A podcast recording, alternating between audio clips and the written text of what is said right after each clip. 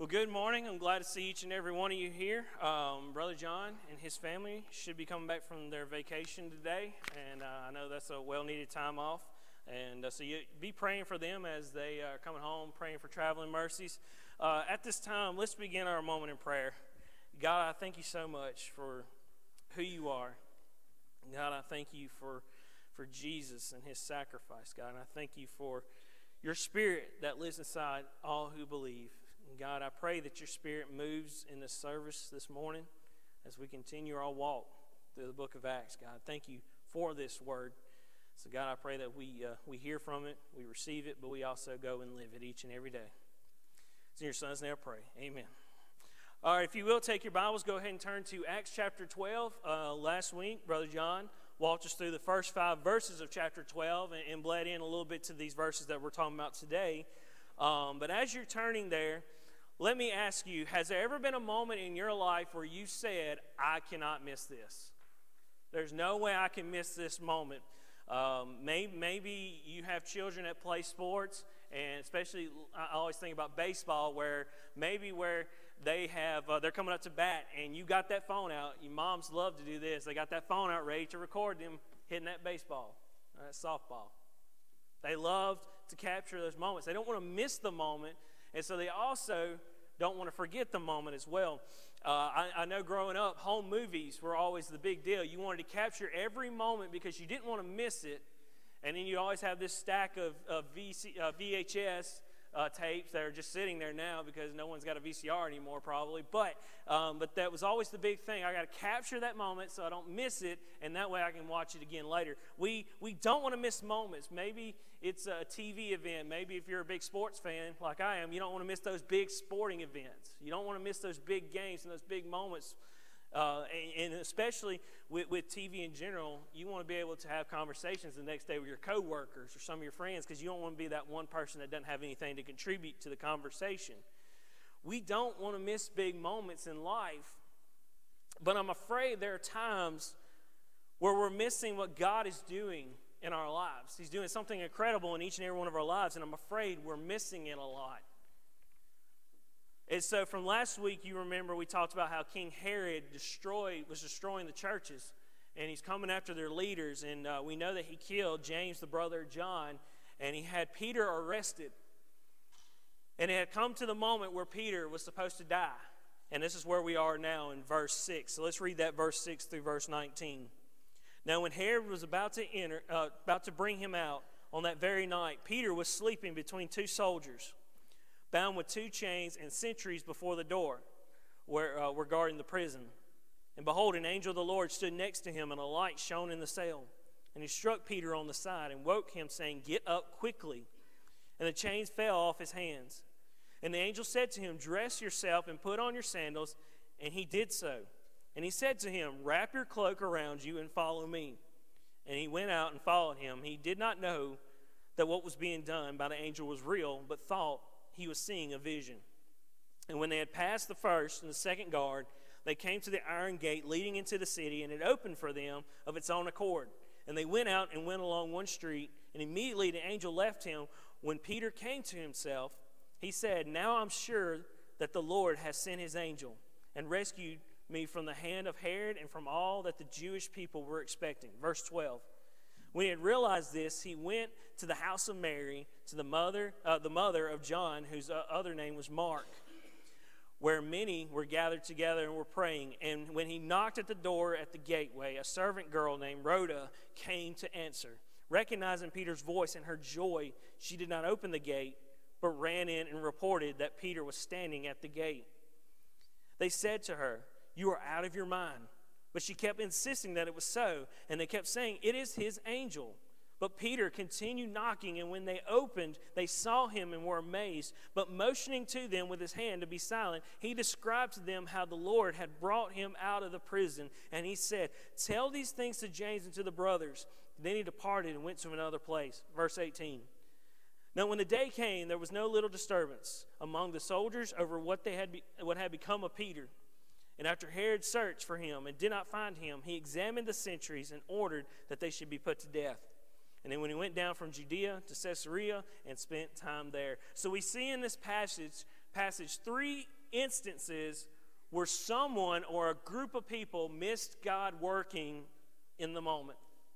First, we have Peter, right? So understand Peter is asleep in prison. He's got two soldiers beside him. Peter is sleeping pretty well.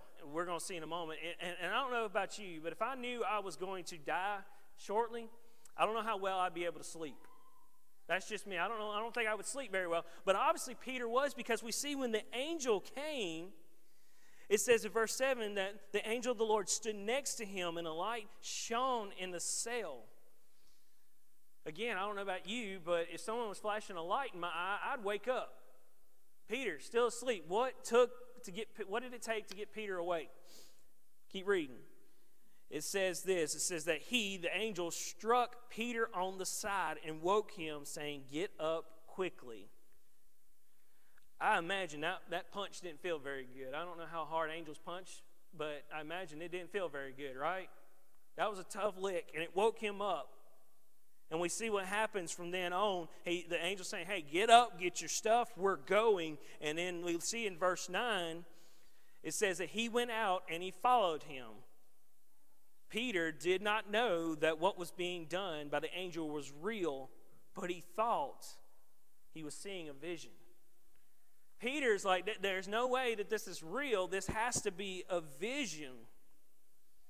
See, a vision is something that occurs in the future. He's like, there's no way this is happening now. This is something that is going to come. This is something that's going to happen. And Peter was missing God working in the present. And I think many times in our lives, we know what God is capable of doing and the miracles he can perform. We even quote Luke 137 that says that with well, nothing is impossible with God. But I think we keep pushing that narrative to future events. Like, I know God will work a miracle. I know God can do incredible things. Nothing is impossible with God. But yet, we don't really apply it to moments in the now. And we find ourselves looking to the future, missing what God is doing in the present, and only realizing it after it becomes our past. Catch that again. We find ourselves looking to the future missing what God is doing in the present until the moment that it becomes our past. I can't tell you how many times in my own life where I've looked back on life and I say, you know what? God did something incredible in this moment in my life. God did something incredible when I was at college. God did something incredible when I was in high school. God did all these things in my life. Incredible moments. And then I think, man, I wish I would have known that when it was happening. So I can, I can embrace the moment then. But many times, we look at the moments after they pass and realize God did something. We keep missing it. And it took the angel leaving Peter for him to notice it. Look at verse 11. When Peter came to himself, the angel has just left. When Peter came to himself, he said, Now I am sure that the Lord has sent his angel and rescued me from the hand of Herod and from all that the Jewish people were expecting. We miss the moments where God is working right now. And it takes it becoming the past for us to realize it. This leads to our second instance where we have a group of people in the house of Mary, including John Mark. And uh, we'll start reading verse 12. It says, When he realized this, he went to the house of Mary, the mother of John, whose other name was Mark, where many were gathered together and were praying. And when he knocked at the door of the gateway, a servant girl named Rhoda came to answer, recognizing Peter's voice. And in her joy, she did not open the gate, but ran in and reported that Peter was standing at the gate. And they said to her, You are out of your mind. But she kept insisting that it was so. And they kept saying, It is his angel. So we see in verse 15, Rhoda has come. She's like, All right, I know that's Peter. I recognize his voice. But instead of letting him in, she goes to tell the others that are in the house, Hey, Peter is at the door. Peter is outside. And they say, What? You are out of your mind. If anything, it is his angel because they have already accepted the fact that Peter was going to die.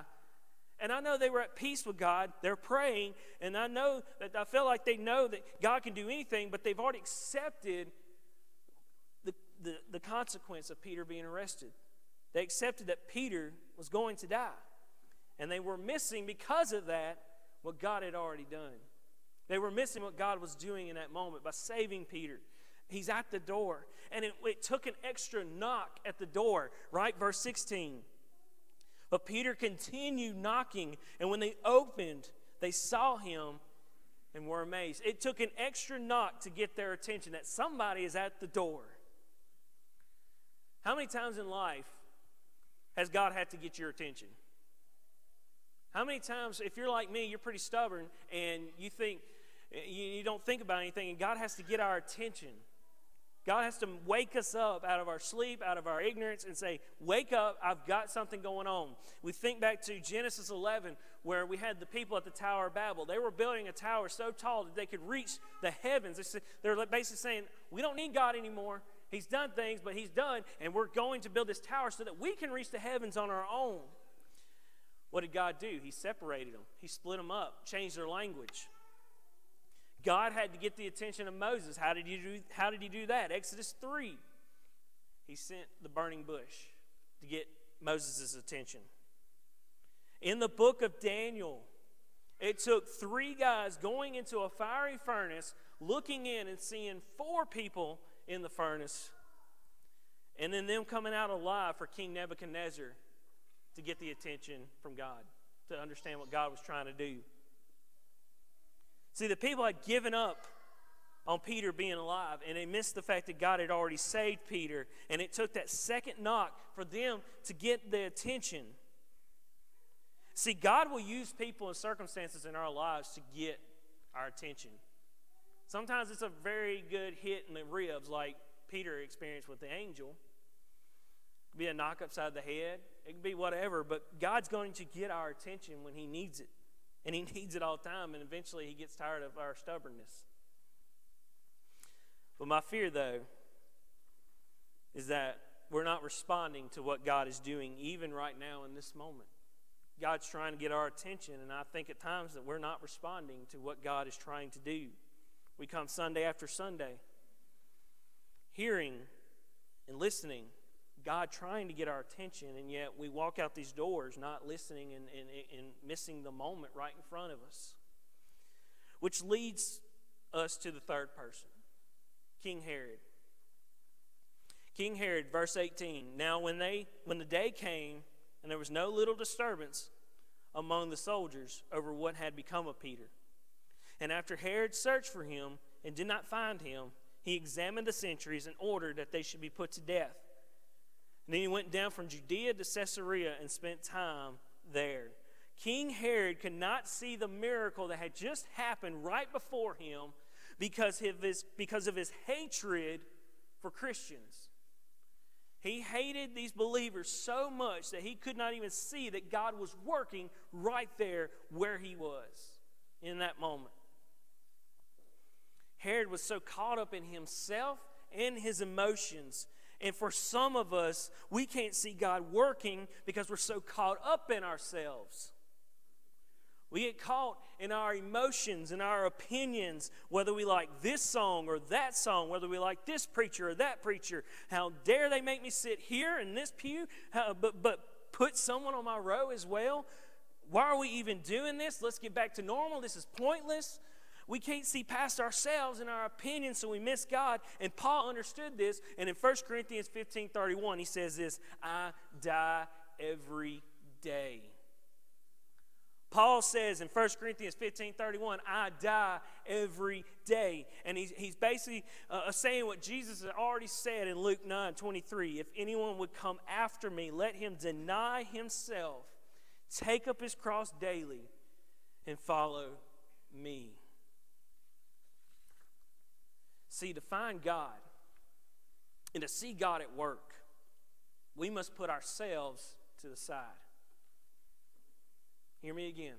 To find God and see God at work, we must put ourselves to the side. We must humble our hearts to look to Jesus.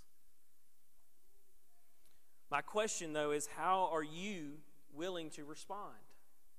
How are you willing to respond to what's being said? Do you see yourself missing God, but thankfully recognizing the moments afterwards, like Peter? Maybe we respond to say, you know what, I want to do better to see God in the moment. Is God constantly having to get your attention for you to see Him working? Remember, Peter knocks at the door to get the attention of the people in the house. He had to do it an extra time. We compare that to Revelation 3:20. What does Revelation 3:20 say? Behold, I stand at the door and knock. If anyone hears my voice and opens the door, I will come into him and eat with him and he with me. Jesus stands at the door and knocks, calling for our attention. And he has knocked numerous times, getting our attention. Maybe for some of us, it's getting our attention that we need to be saved, that we need to repent, we need to, to, to finally put our faith and trust in him. But again, my fear is that for some of us, that God's been working in our lives, knocking at the door, and we keep missing it. And the reality is, one day it will be too late. The door will no longer knock, be knocked. It reminds me of the final judgment in Matthew 25. See, Jesus takes everybody and separates them into two groups. One group, he says this Come, you who are blessed by my Father. That's Matthew 25, 34. And he tells them why they're blessed by the Father, all the things they were able to do, the things that they uh, able to accomplish because they trusted in God and they put their faith and they served. But to the other side, to the other side, the other group, Jesus says this Depart from me, you cursed, into the eternal fire. That's verse 41. Depart from me, you cursed, into the eternal fire. And he lists the reasons why they're now cursed into the eternal fire. And the second group responds by this question, and this is, this is a troubling question that I'm fearful that a lot of us in this world, including some of us in this sanctuary today, might be asking one day. The second group responds by asking, Lord, when did we see? That was verse 44. They start off their question with, Lord, when did we see? See, we keep missing moments where God is working, where God is calling us to salvation and repentance, calling us to serve others. And one day it will be too late for many, and they will have to stand before God and ask, Lord, when did we see? Lord, when did we hear from you? When did we see you? When did we. And, and you know what he's going to do? He's going to point to a lot of moments in our lives where he said, You missed it. You missed me at work. You miss me calling you, singing at church pew on a Sunday morning. Right now, God is calling you. He's calling you, every one of us in this room, He's calling you right now to die to yourself and follow Him. Die to yourself and follow Him. God is doing incredible miracles in your life and the world around you. We need only to open our eyes and our hearts to receive it. Choose right now, in this moment, to not miss another moment. You wouldn't dare miss a big moment in your life or your children's lives. But why do we keep missing this moment? Why do we keep missing God calling us to something greater? Why do we keep missing God calling us to salvation? Why do we keep missing God calling us to change our attitudes and our hearts, to change our change the way we see people, the way we treat people. Why is he why we miss those opportunities to serve? And God is calling us to. You have an opportunity right now where you are where in your pew to change that. To pray, God, I don't want to miss another moment. God, I don't want to miss that salvation. God, I'm asking for it in my heart. You have that opportunity to ask that today to God. And God said that, that for all who call on the name of the Lord, they shall be saved. God's calling us all to something, something greater. God's working a miracle in all of our lives. We need only to open our eyes and our hearts. Respond right where you are. Let's pray. God, I thank you for your word. God, I thank you for the opportunity to not miss a moment. But God, I do thank you for the times that we miss, that you, that you call us back to it. That you remind us, God, that you are working and you've done amazing things in our lives. So, God, I'm praying right now that you would stir in our hearts. God, give us what we need to serve you. Challenge us, convict us, God, to do your will. And God, if anyone needs to make a decision right now, God, that you would, you would pour into their hearts. God, you would change their hearts and they would keep their focus on you. God, we love you, we praise you, and it's in your Son's holy name I pray. Amen.